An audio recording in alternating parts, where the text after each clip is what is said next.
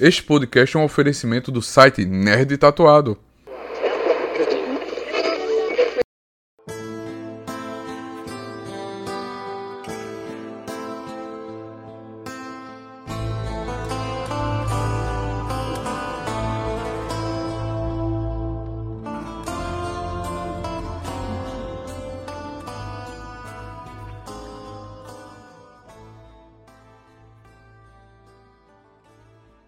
Fala galera nerd, sejam bem-vindos a mais uma live aqui em nosso canal. Como é que vocês estão? Vocês estão bem?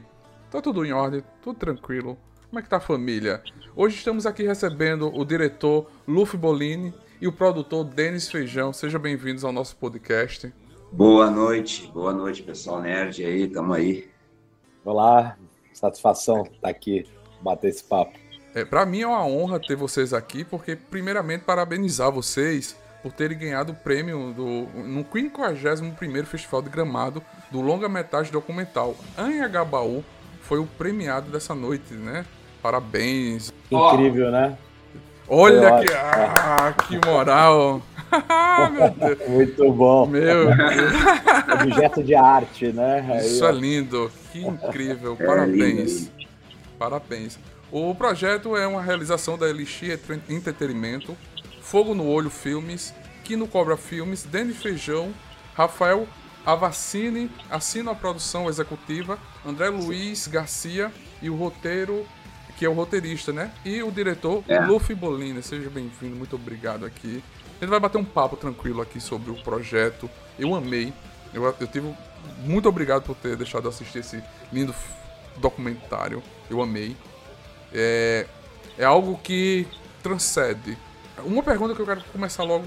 O projeto começou quando? Assim, a gente tem um... um no documentário a gente vê uma, um momento, que pra mim foi dois mil e dezoito ali. Mas foi antes, vocês começaram a rodar? Como foi? A gente começou a rodar, na verdade, em dois mil e quatorze. A gente fez um curta-metragem sobre a ocupação do Ouvidor sessenta e três. Então esse curta foi o início dessa pesquisa temática e também já... o desenvolvimento de uma linguagem de, de tipo de observação, né, é, cinematográfica que a gente estava tentando fazer. Mas em dois mil e dezessete a gente começou a acompanhar outros, outros acontecimentos que depois nem entraram no corte final do filme, mas que tinha esse desejo já, né. É, em dois mil e dezessete teve uma reintegração da G C M na Estação da Luz, na região do Fluxo, da Cracolândia, e mataram pessoas e não foi notificado isso, então teve uma manifestação e a gente foi lá acompanhar. Então, uh, acontecimentos, né? O Anhangabaú é um lugar onde acontece muita manifestação também política, reivindicação de direito à moradia. Então, todas essas questões já, já estavam contaminando a gente, né? Para que tipo de coisa que a gente estava com o olhar voltado, com os ouvidos voltados, né? E, mas foi em dois mil e dezessete mesmo que a gente começou a pegar mais forte com o intuito de fazer uma longa-metragem. Ah, bacana, bacana. E você, vocês são de São Paulo, né? Você é gaúcho, né, Luffy? Isso, isso. Você isso. é gaúcho, mas não... é paulista. Paulista, é. né? E a gente vê muito essas inserções, esses movimentos, a gente... acompanha política, a gente, queira ou não queira, quem não quer ser político, acompanha. A gente vê muito Boulos falando sobre essas, esses prédios gigantes que são abandonados por, pelas corporações. Como foi esse movimento do ouvidor para vocês? É, então, é, em dois mil e quatorze, quando eu saí de Porto Alegre para ir para São Paulo, é, demorou, eu tava, fazia um mês em São Paulo e aí aconteceu o chamado para gente, eu, pra eu fazer parte desse coletivo de artistas que iam ocupar um prédio. Então foi, foi, uma, foi uma avalanche de questões que começaram a surgir na minha cabeça, porque essa realidade estava muito distante da minha realidade social, né? Eu não era um sem-teto, de fato, e também não acompanhava tanto os movimentos sem-teto até chegar em São Paulo e me aproximar de algumas, e enfim, também por conta da ocupação do sessenta e três. E inicialmente eu fiquei lá alguns meses, é... residindo o prédio com, com pessoas próximas, amigos e artistas. E como uma ocupação é, artística, ela acabou tendo vários ciclos, né? Todo esse pessoal que entrou em dois mil e quatorze já não está mais lá. Hoje em dia já é uma outra galera de, de outros lugares, inclusive pessoas que não são do Brasil, latino-americanos, artistas do circo.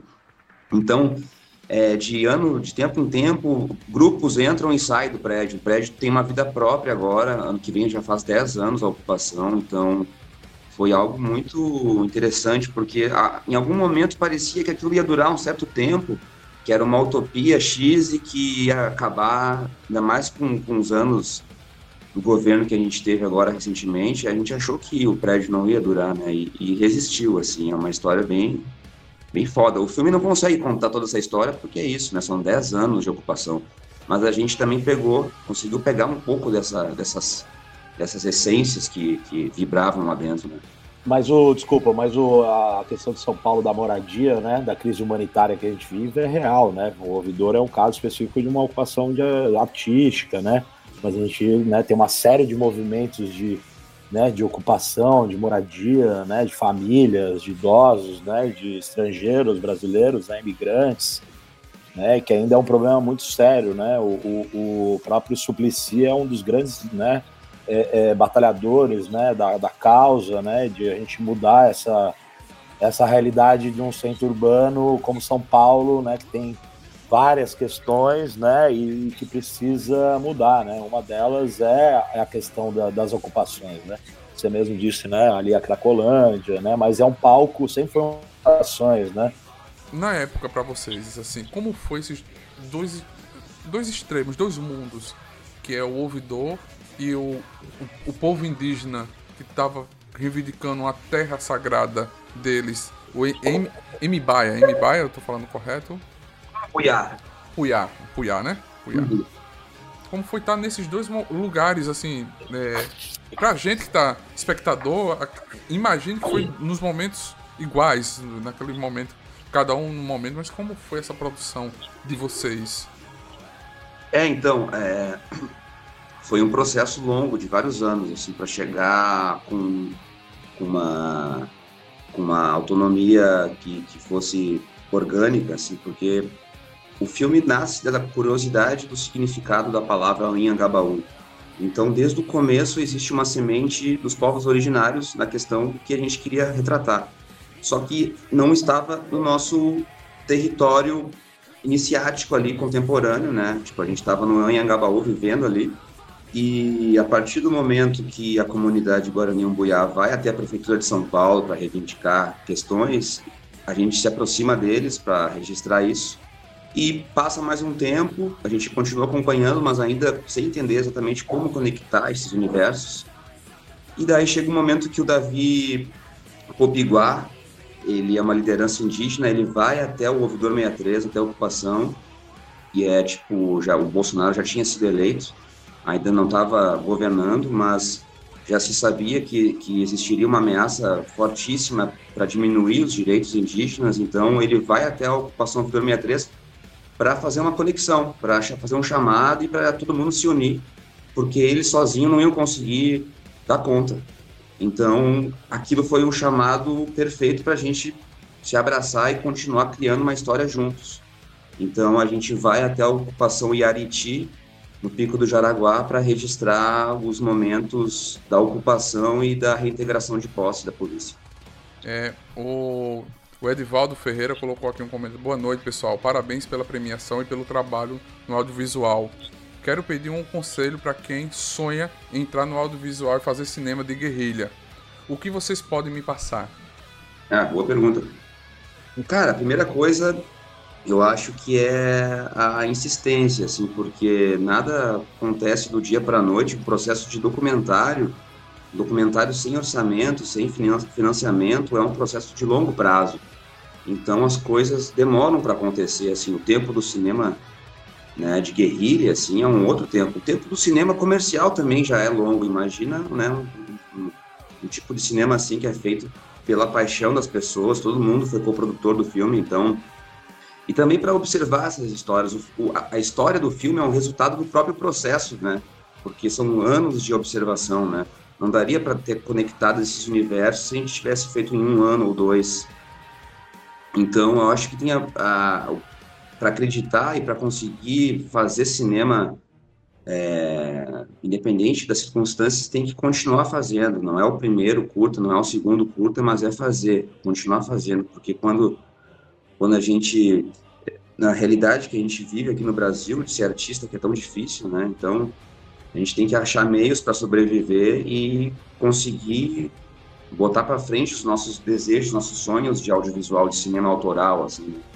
Muito o bom, né? O Feijão também pode falar sobre é, isso. É, não, mas é interessante isso, né? É, eu digo pra gente sinta a fome, né? Tenha fome, né? Essa coisa da persistência, né? De você fazer, né? Mas com, com objetivos, né? Lógico, a tecnologia hoje, a digitalização tá aí pra, né, você produzir muita, né, muita imagem, muito conteúdo, né?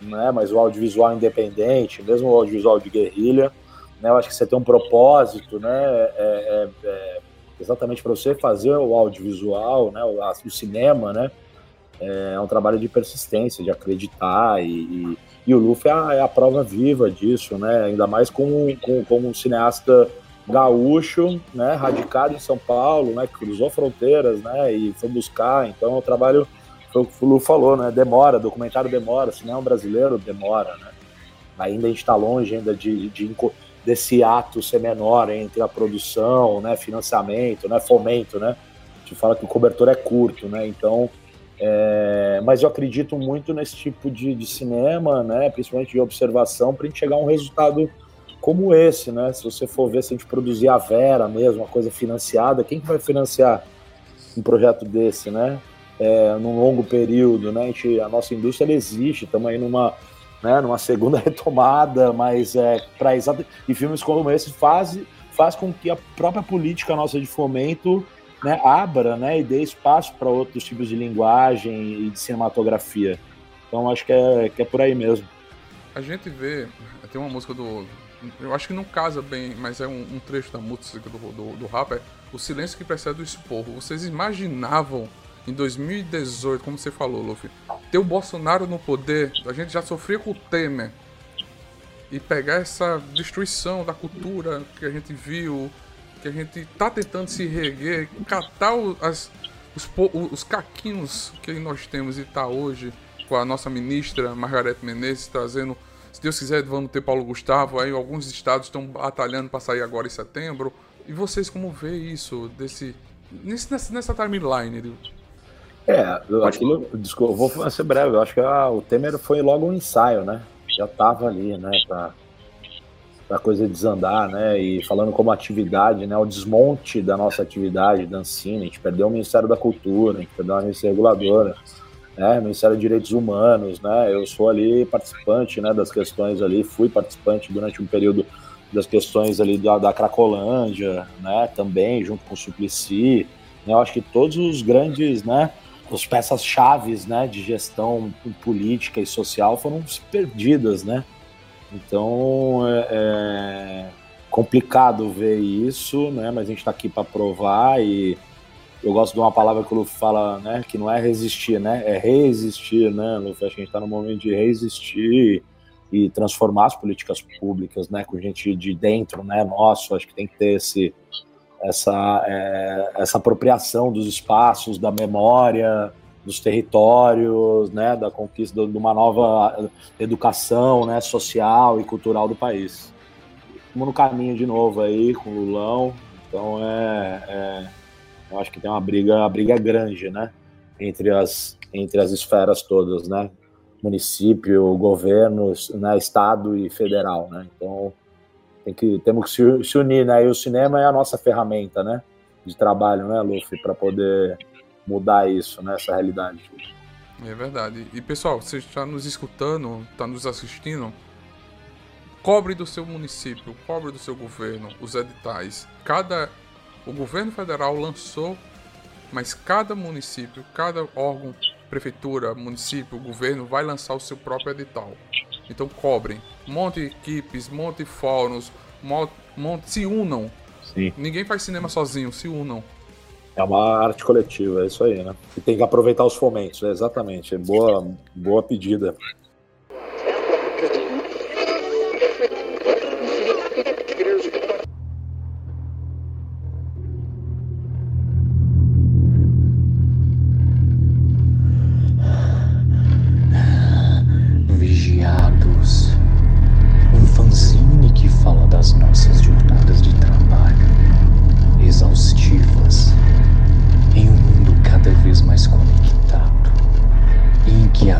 viver diante de telas pode se tornar uma verdadeira prisão. Com argumento de Edivaldo Ferreira, roteiro de Rafael Assis, arte de Will Pinheiro, no site palavras brutas ponto com. Venham conferir essa jornada emocionante.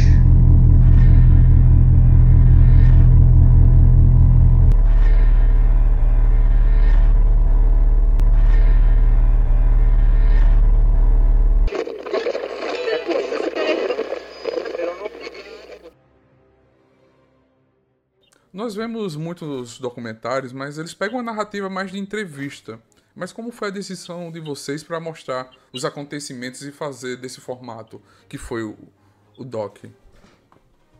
É, então, eu, em dois mil e dezessete, quando a gente começou a filmar, é, eu estava querendo fugir já um pouco da, da, da ideia de, por, por exemplo, retratar só a ocupação Ouvidor sessenta e três.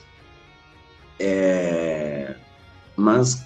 ainda um pouco solto, ainda não sabendo ainda tipo, por quê, mas eu já estava com essa questão. Então, quando eu acessei o Teatro Oficina e conheci a, a peça Macumba Antropófaga, é, Macumba Antropo, Antropófaga, é, em dois mil e dezessete, eu comecei a, a, a sentir que o filme era sobre a memória de territórios. Porque o Teatro Oficina estava fazendo isso, estava falando sobre coisas que, não, que transcendiam a, o tempo presente, mas o presente fazendo essa evocação e, e tentando também fazer essa, esse discurso artístico, a, a, através da arte, falar sobre gentrificação e especulação imobiliária. Então, esses foram os primeiros tópicos do nosso desejo de pesquisa. E a partir do momento que eu encontrei um livro chamado a, a, é, Cidade Polifônica, do Máximo Carnevati, é, ele disse que a cidade de São Paulo, ele é um arquiteto, né? Ele falou que a cidade de São Paulo só poderia ser interpretada através de, de, de camadas somadas, é, uma, uma, uma, uma polifonia, né? Então, várias coisas separadas, ressoando juntos e um traduzir uma cidade. Então, aquilo nos ajudou a, a criar uma base de linguagem que a gente poderia falar de vários assuntos, mas que, que tivesse uma convergência, né, através dessas questões de disputa de território. A, não só a disputa de território no sentido político, da prática, da micropolítica, mas da, da expressão artística, né, de construções simbólicas. Sim, sim. É, foi bom você tocar no assunto é, do Teatro Oficina, né? Foi um dos pontos... que eu até antes de entrar no ar, falei que foi um dos pontos que eu achei muito incrível, né? Vocês terem colocado. É, algumas das cenas a gente vê o saudoso Zé Celso, que nos deixou esse ano, infelizmente nos deixou. É, foi preciso, vocês precisaram voltar para a edição, para colocar, ou já estava pensado aquelas cenas? Eu fiquei nessa curiosidade. Sim, já estava. Na verdade, até dois mil e dezoito... o Teatro Oficina e a ocupação Ouvidor sessenta e três eram os dois polos narrativos do filme. Então, o Teatro Oficina, é, com a entrada da, da questão Guarani, a gente contrabalanceou o tempo das narrativas, né? Então, o Teatro Oficina até acabou ficando com menos metragem de, de história do que o Ouvidor sessenta e três, por exemplo, que foi um lugar que eu vivi mais radicalmente naquela época. E também por conta da questão da importância da luta Guarani. Mas não que uma coisa seja mais importante que a outra, era só uma questão intuitiva mesmo de entender o espaço de cada narrativa naquele contexto do filme, né? Mas o, o Teatro Oficina foi, foi muito importante pra gente e depois, é, como, como todos os filmes que eu, que eu fiz até então, a, a história, o filme e a minha vida estão muito misturadas. Eu acabei entrando no Teatro Oficina depois da filmagem do filme, entrei na, numa, na universidade do, do teatro e, e me apresentei esse ano com, uma, com um espetáculo da mutação de apoteose. Então, o Teatro Oficina faz parte da minha vida e, e o Zé Celso e a Macumba Antropófaga já estavam no filme, né, antes, da, antes do, da, da partida física do Zé. E com a questão toda essa que aconteceu esse ano, é, tudo ficou mais, mais potente, né? Porque é isso, o teatro, o Teatro Oficina, ele, ele não, não é do Zé Celso. O Zé Celso é o Teatro Oficina, e o Teatro Oficina ele, ele plantou, e agora a gente está colhendo tudo isso, né? Todos esses anos de, de, de resistência, talvez o Zé Celso seja o artista que mais traduz esse desejo de, de, de luta através da arte, assim, da luta da micropolítica, né? Ele está aí há quarenta anos já, enfrentando essa questão do Parque do Bexiga. Tem tudo a ver com a questão do filme, que é a questão da, da, da especulação imobiliária que destrói tudo, expulsa os povos pobres da, do, dos territórios e, e reconstrói uma outra coisa para um outro tipo de gente. O, o Bexiga é, uma, é um bairro de, de quilombolas, de, de nordestinos, né, de, de comerciantes, familiares e, e também imigrantes italianos. Então, é, esse, esses prédios que o, que, que o Grupo Silvio Santos quer construir, é, de alguma forma, destruiria toda essa fauna social que tem no bairro, né? Então, o Zé Celso é uma grande referência para a gente, para mim, principalmente, mas para todo, para todo mundo que vive no Brasil, né, e acredita na arte, porque é isso, né, uma história de sessenta e dois anos, né, Teatro Oficina.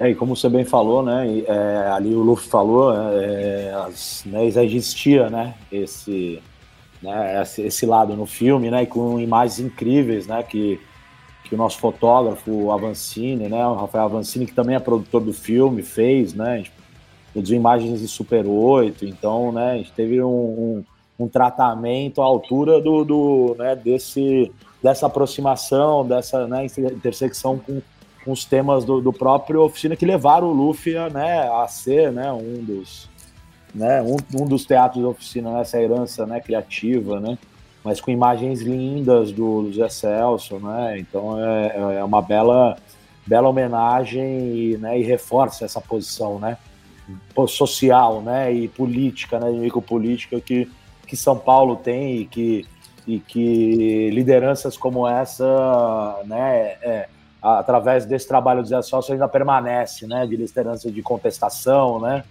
né, e de impulsionar a voz para... para sair o parque, né? Enfim, toda diminuir essa especulação imobiliária na região. Sim, sim. É uma referência, é uma referência política, artística e também acabou sendo também uma referência como linguagem de construção de cinema, né? O Rei da Vela, o filme do Zé Celso e, e toda essa geração dos anos sessenta, né? Que fez um cinema visceral, político, artístico, né?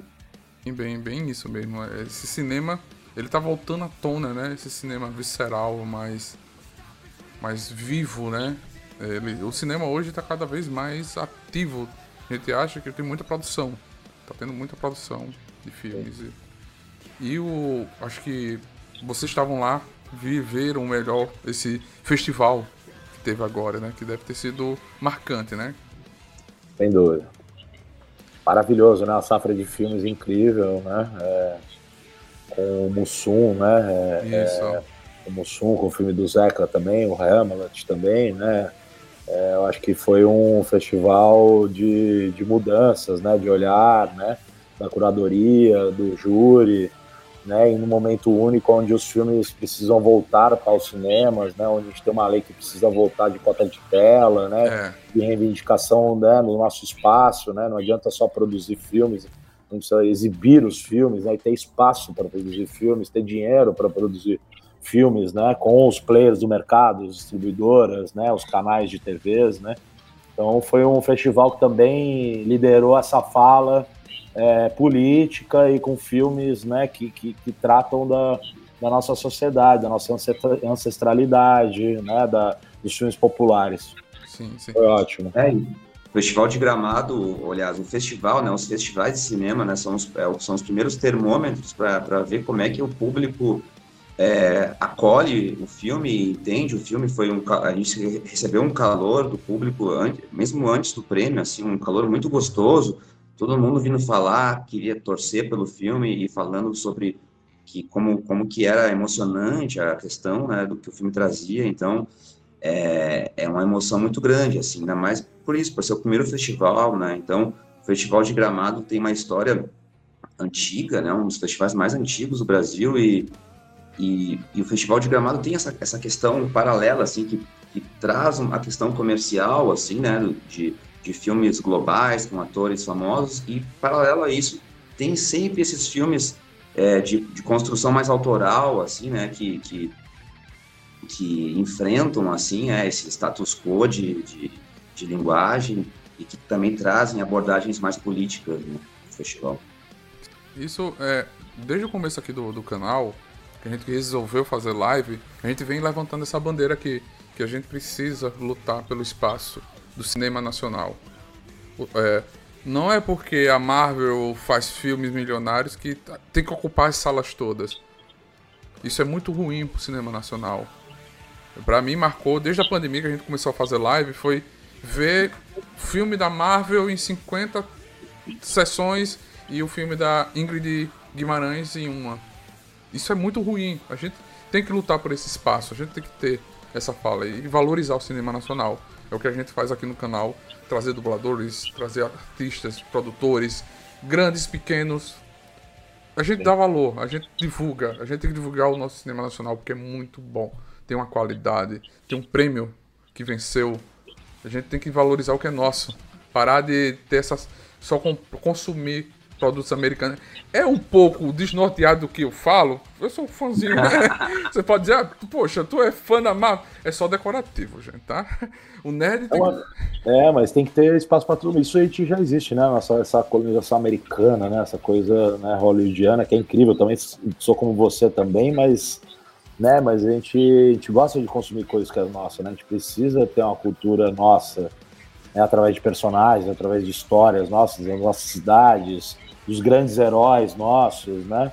Acho que a gente tem muita, muita história para contar e, e precisa resguardar esse lugar no mercado, né? É lei, né? Sim. Isso a gente vem ocupando o espaço já há muito tempo e agora a gente está tendo que, né, é, é, trazer ele para perto de novo, né? Esse espaço já é nosso, a gente sabe que o público está aí, né? A gente sabe que a gente tem ferra- ferramentas de fomento para poder, né, é, é, as produções cada vez produzir mais e também estar no, nas salas de cinema. Sim.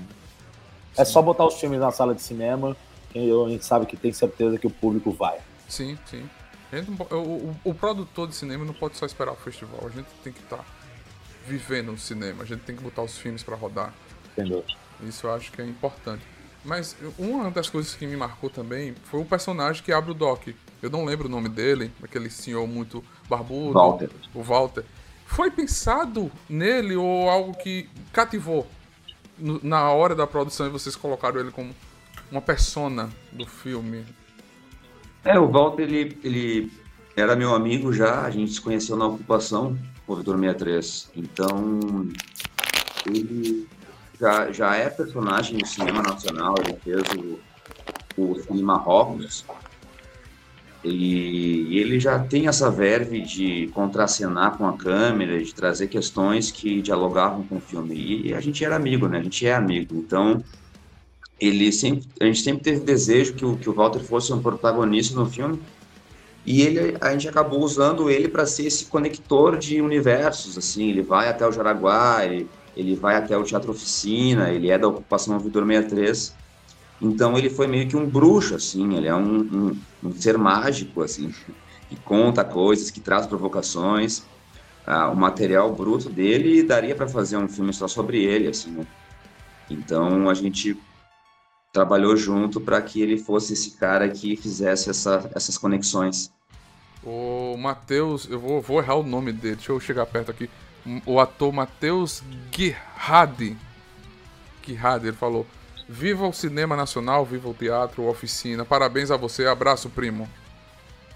Abraço, Matheus.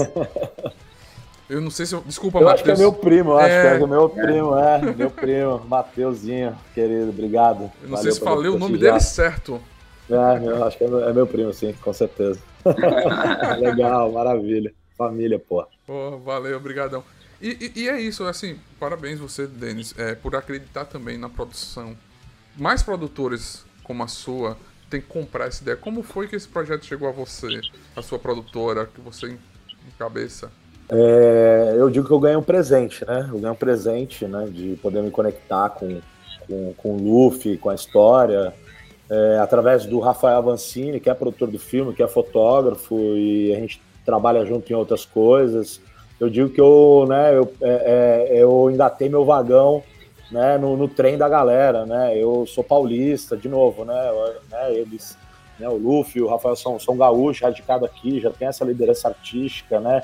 E cinematográfica. Então, para mim, foi, eu não pensei duas vezes, né? Eu, eu vi o trabalho e automaticamente quis participar disso, né? Por acreditar num cinema também marginal, de guerrilha, independente, que a gente faz, histórias, né?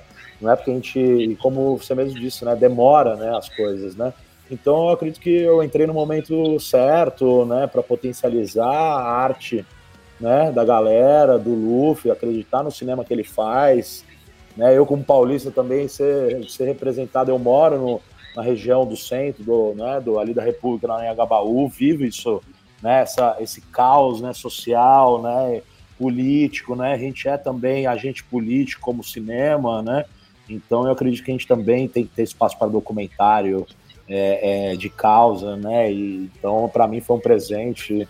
E a galera me abraçou. Agora em Gramado a gente esteve com a equipe inteira, que eu, é, grande parte eu não conhecia, e eles me acolheram, que deve estar aqui nos ouvindo, né? E a gente unir forças, acho que é isso, o cinema não faz sozinho, né? Então, né, agora com, com o empurrão que Gramado está dando, né, valorizando o filme, a gente vai atrás, né, de, de penetrar através do cinema, né? Ir lá para o Rio Grande do Sul, ir para ir para o underground mesmo, sabe? É, né? No circuito paralelo, levar o, levar o cinema. Eu, eu adoro fazer filme que, que a gente leva o cinema onde não tem o cinema, né?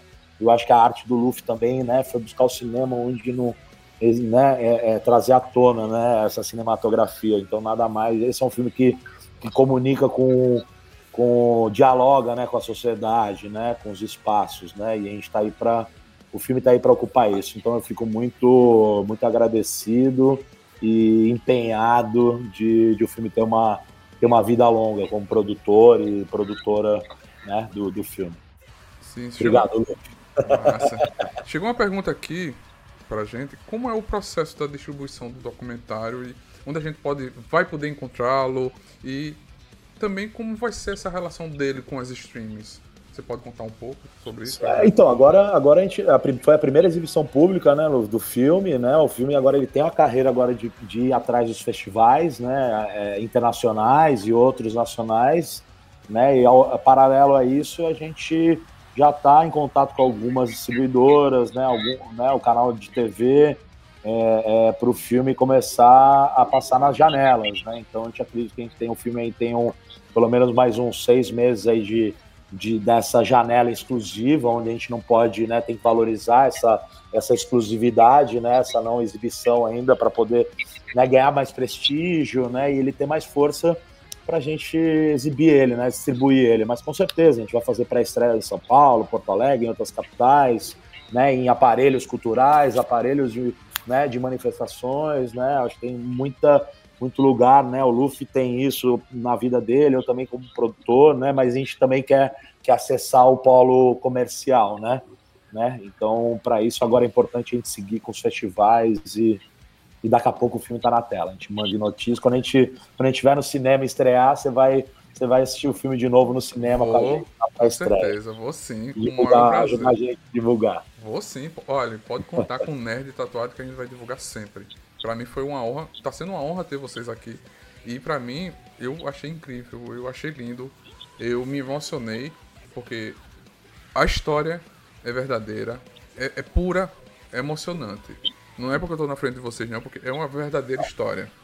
E a gente vê o amor, a dedicação, a vida de outras pessoas, a batalha, o sentimento, a arte que aflora a cada momento, de cada cena, de cada personagem, seja uma fala pequena, seja uma fala grande. E a vivência que vocês conseguiram colocar na montagem desse filme é perfeita, é linda, emocionante. Eu, eu me admirei, eu me toquei muito pelo filme. Eu sou nordestino, pra mim também foi como a gente é brasileiro, mas a gente não conhece a nossa história. A gente é brasileiro, a gente não sabe. Eu não sabia, eu acreditava na minha humilde burrice que só povo indígena tem aqui no Alagoas, no, aqui no No Nordeste, mas tem em São Paulo. Sim. A gente que abriu os olhos pra isso. Gente... Ah, só tem povo indígena na Amazônia. Não tem povo indígena no Brasil todo. Então, o, o, o, seu, o doc de vocês conta isso, mostra isso. Que o povo indígena tem que ser visto, tem que ser ajudado, tem que ser batalhado. E vocês conseguiram botar isso na tela de uma maneira linda, perfeita. Porque a gente precisa ver... Eu não vou lembrar o nome dele, mas o povo indígena é o, é o, o povo que toma conta da natureza. E a gente precisa ajudar eles. É uma fala, eu não falei visceral, literal a frase, mas é isso que o seu filme passa. A gente precisa ajudar esse povo que tá lá cuidando da natureza.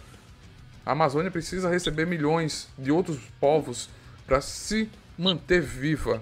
Mas o povo indígena está se mantendo lá com nada. Com, a vi com amor, com a paixão que ele tem à terra. E isso o seu documentário Sim. mostrou perfeitamente que a gente precisa ver eles, a gente precisa enxergar. Não levar no papel, na Bíblia, que amai o próximo como vós ameis. Tem que amar mesmo, tem que seguir o que é colocado. Isso aí. Sim, a, a, a própria Amazônia, a Mata Atlântica e os biomas naturais são construções seculares desses povos. Foram eles que construíram essa riqueza natural que tem no Brasil. Então a gente tem muito que aprender com eles, muito que aprender. Muito, muito, muito, muito, muito. É... Eu, eu me emocionei, sério. É, sério, de verdade. Porque eu... Foi linda, foi linda a homenagem. O elogio foi perfeito, nossa. O, o filme... Qual foi a parte mais difícil do projeto naquela? Porque você tá naquele momento... Não é fácil. A gente vê lindo, perfeito na montagem, mas é muita... É muita ação, muito, muita coisa naquele momento. Como foi para vocês escolherem o momento certo que gravar? Quantas câmeras vocês tinham lá? O que foi essa montagem? Deve ter... Como você falou, tem muito material bruto, né? Sim, é... O... Esse processo, ele realmente foi muito, assim, eu falo que é intuitivo, mas não é um intuitivo, assim, é ingênuo, que só tá atirando para frente. A gente estudou um bocado, assim, né? Inclusive, o D O C S P foi um, foram eventos que estimularam muito a minha reflexão crítica em torno do documentário brasileiro. Eu e o André Garcia, a gente participou de várias edições do D O C S P. Eu fui pro D O C Montevidéu também, uma vez que é muito massa. Conhecer pessoas é, de diversos lugares e refletir profundamente sobre, sobre a produção de documentário de cinema do real. E, e o André Garcia foi o cara que conseguiu organizar esse, esse monte de ideias que estavam teoricamente soltas, mas que, que existia um desejo unificado que, que é isso, o roteirista, ele é um cara... O processo de, de construção documental, às vezes, é muito... Às vezes não, né? Mas... É, Na, na hora da montagem que a gente consegue roteirizar um documentário, porque existe um ponto de partida, mas a realidade atravessa os desejos iniciais, né, de um projeto documentário. Assim.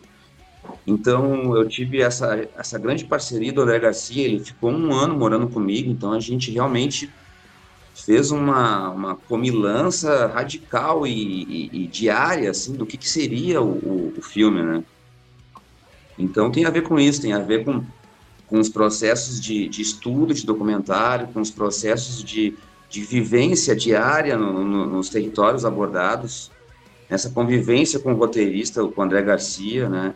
E também com a leitura da, da referência, da, da polifonia, né? Do Máximo Canevati. Tudo, tudo isso foi, foi criando um corpo, assim. E no final do processo, a gente fez um primeiro corte em dois mil e dezenove, aliás... Em dois mil e vinte, na pandemia já, a gente mandou para o D O C S P e a Jordana Berg, né? A gente foi selecionada, a Jordana Berg, que é uma grande montadora do cinema brasileiro, ela pôde ver o filme e ela trouxe várias questões e a gente teve que enfrentar essas questões e foi fundamental essa leitura dela para a gente conseguir afunilar os temas do filme, porque o filme estava ainda com, com mais de três temas, eram cinco temas diferentes, então ela falou, galera, tem uma coisa aí, mas...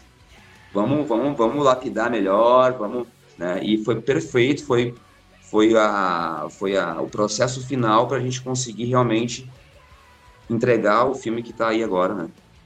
Não, e essa, além dessa, dessa, dessa vivência, né, do, do Luffy, através das, das imagens, né, ele é o montador, né, do filme, né? Então isso também, né, com essa parceria com o André, né, a gente conversando muito sobre isso... É...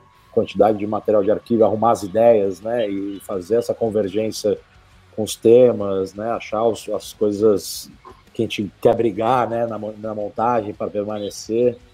mas é um trum, é, com certeza, né? Foi essa parceria do, do Luffy e do André, né? Direção, roteiro e montagem. Esse tripé foi, foi, foi matador, foi ótimo. O Avancini tá aqui, Avancini Filmes, muito, seja bem-vindo. É, o Anhangabaú, Anhangabaú ganhou esse presente. A Elixir está fortalecendo o projeto e trazendo uma energia engrandecente no nosso filme e abre caminhos para que o filme chegue mais longe e seja visto. Bom, Rafa, parceirão, irmão, a gente estava ontem junto, você, né? É, Avancini, grande fotógrafo, amigo.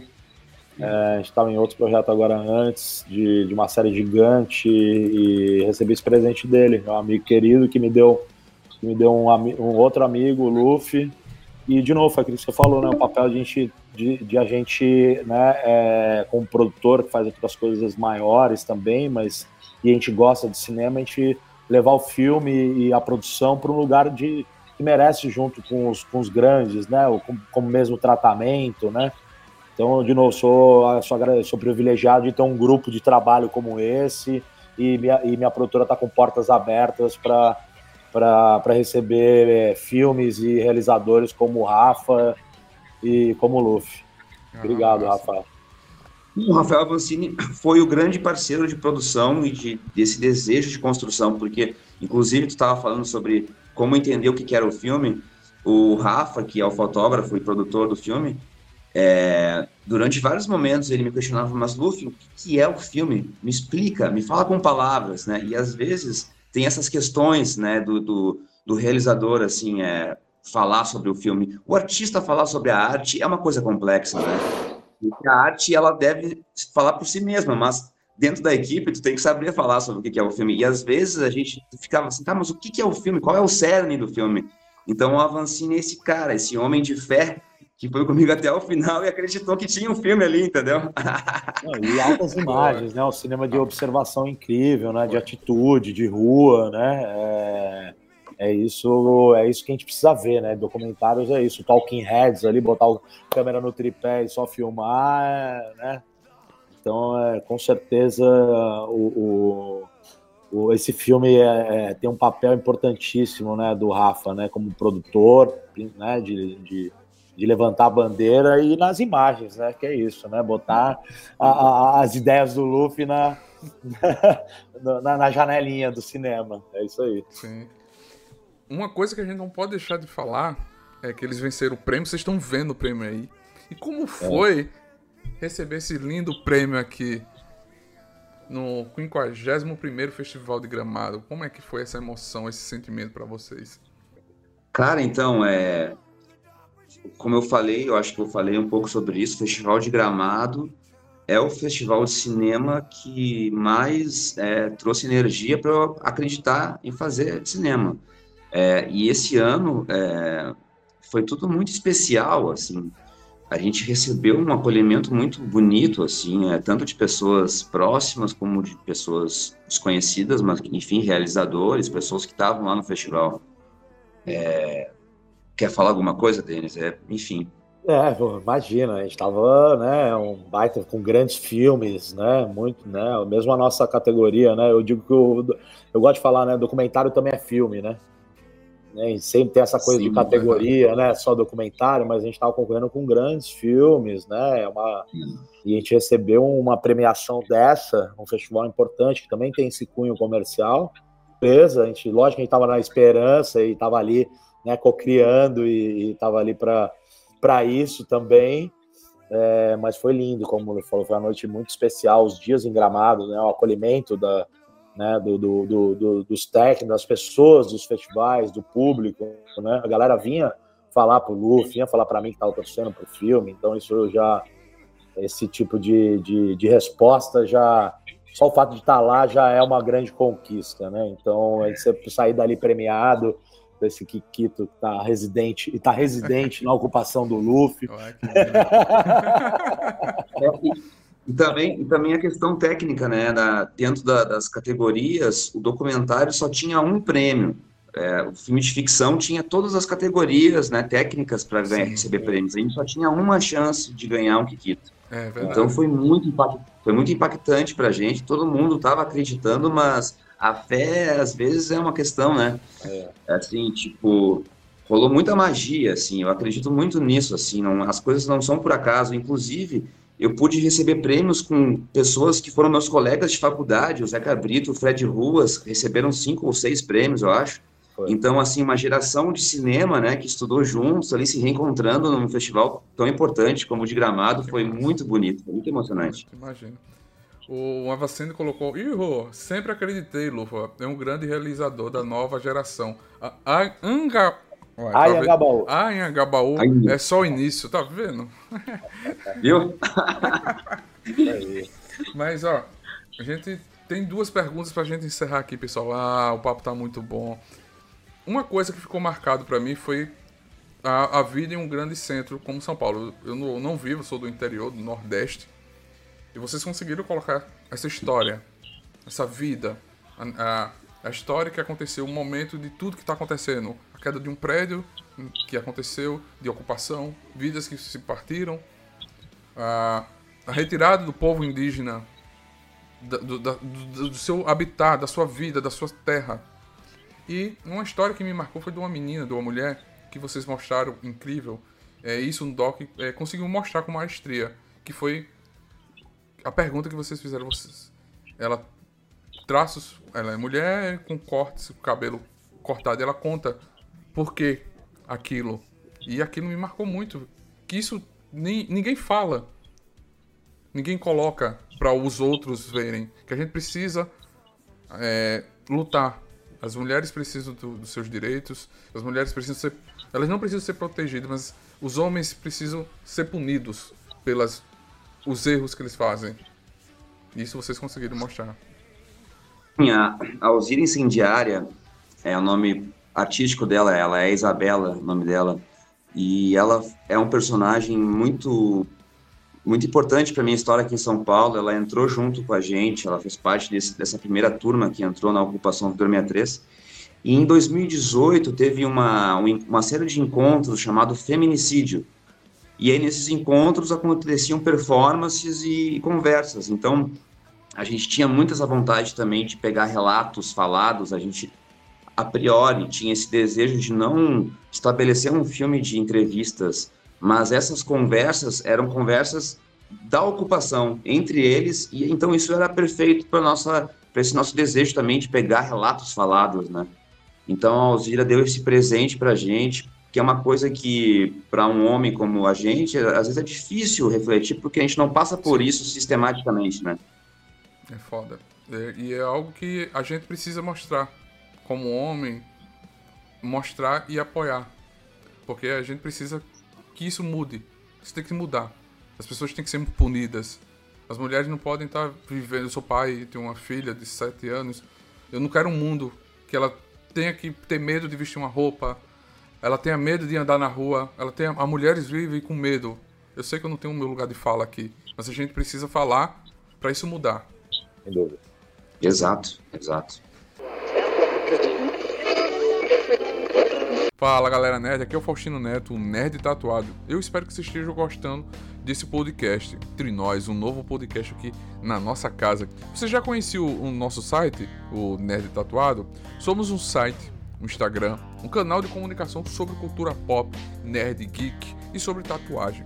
Mas você sabe que para manter isso tudo aqui crescendo cada vez mais, a gente precisa do seu apoio, a gente precisa da sua ajuda. Você pode nos ajudar pelo Apoia-se, que é apoia-se barra Nerd Tatuado, ou você pode apoiar também pelo cartaz, que é barra Nerd Tatuado, ou então fazer aquele velho Pix da Alegria, que é contato arroba nerdtatuado ponto com ponto br ou nerdtatuado arroba gmail ponto com. Faz um Pix, e também você pode se tornar assinante também no nosso PicPay, que é picpay.me barra Nerd Tatuado. É só um real, você já ajuda o nosso canal. Gente, muito obrigado por estar aqui. A gente tem a última pergunta. A gente faz uma pergunta para os nossos convidados sempre, que é para indicar um filme, uma série, um livro ou um game que esteja jogando. Caralho. Um filme... Eu queria, eu quero ver o Retrato dos Fantasmas. Então eu vou indicar um filme que eu não vi, porque eu quero muito ver. Então essa é a minha indicação. Retrato dos Fantasmas, do Kleber de Mendonça. Eu gosto muito do... Sempre falo do Madame Satã. Porra! Ué, eu acho que tem um pouco disso, né? Da gente mesmo, né? Então, baita, né? Me move muito essa cinematografia e... de mestres, né? De direção, de fotografia. Madame Satã, é bom. De é bom livro... pra, ficar, pra ficar incomodado. É. Sair, sair tremendo. De livro, eu vou, eu vou indicar o que eu estava lendo agora, antes de ir para Gramado, que me ajudou bastante, que é o livro do David Lynch, Em Águas Profundas. E isso é uma série de relatos que ele fala sobre meditação e cinema, e... E é sempre bom poder ouvir um grande realizador, assim, para conseguir fortalecer coisas que a gente já sabia e para trazer outras questões. Então, eu recomendo esse livro, do David Lynch. Maravilha. Denis, uma série, um livro também? Você quer... Pô, a série pode ser... Eu, porra, eu vou aproveitar e vou fazer um merchandising. Com certeza. Do, da, da última série que eu produzi, é, primeira temporada, Um Dia Qualquer, que está na H B O Max, uma série de ficção sobre milícia no Rio de Janeiro. Tem a, tem a ver com essa luta nossa de fala, da, né, da, da, do poder paralelo que se instaurou no país e que vem é, através dessa história do Rio de Janeiro, um drama, Um Dia Qualquer. H B O Max. Videogame eu não, eu não, eu não jogo mais assim de forma é, constante desde os anos noventa. Porque eu investi muito na minha infância no videogame, agora eu tô dando outras prioridades. Eu ainda não consegui largar isso. É, eu, eu, não jogo, eu não jogo mais videogame também. Eu, tento, eu tô tentando, mas não consigo. Videogame é eu algo não que eu não... Tô. Livro, eu tô é. lendo, livro eu tô lendo agora, um que eu recebi de um amigo baiano, dramaturgo, é, sobre a, é autoral, sobre a peça infantil que ele produziu, chamada Aventuras do Maluco Beleza, sobre a história do irmão do Raul Seixas e o Raul Seixas, sobre a trajetória infantil, né, do, do grandíssimo, né, Raul Seixas com o irmão dele, onde ali foram inventadas várias, várias músicas, né? Então eu tô, tô em cima, acabei de receber isso do, de um amigo e baiano, que é incrível também, infantil. Ah, e também não pediram indicação de teatro, mas no Teatro Oficina tá rolando o Rasga Coração nos finais de semana e também tem o Bailado do Deus Morto. São dois espetáculos que estão acontecendo. Tem que ver as datas, mas é de, de quinta a domingo. Então até agora, mais uma, acho que é mais uma semana que tá em cartaz. Não é até o final de agosto. Mas quem quiser conhecer o Teatro Oficina, aproveita que tá acontecendo aí. Bacana. Gente, muito obrigado. Foi incrível a nossa live. Quero agradecer... a vocês que estão nos escutando, que estão tá aqui acompanhando ao vivo. Esse podcast não é um Power Ranger, mas vai se transformar em um podcast. Essa live vai se transformar em um podcast. A gente brinca porque a gente já recebeu o Zord aqui. Fez uma entrevista com o Zord do Power Ranger.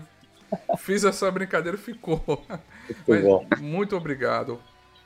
Obrigado, Sabe. Denis. Obrigado, Luffy. Obrigado, preso. Parabéns pelo prêmio. Parabéns pelo doc. É incrível.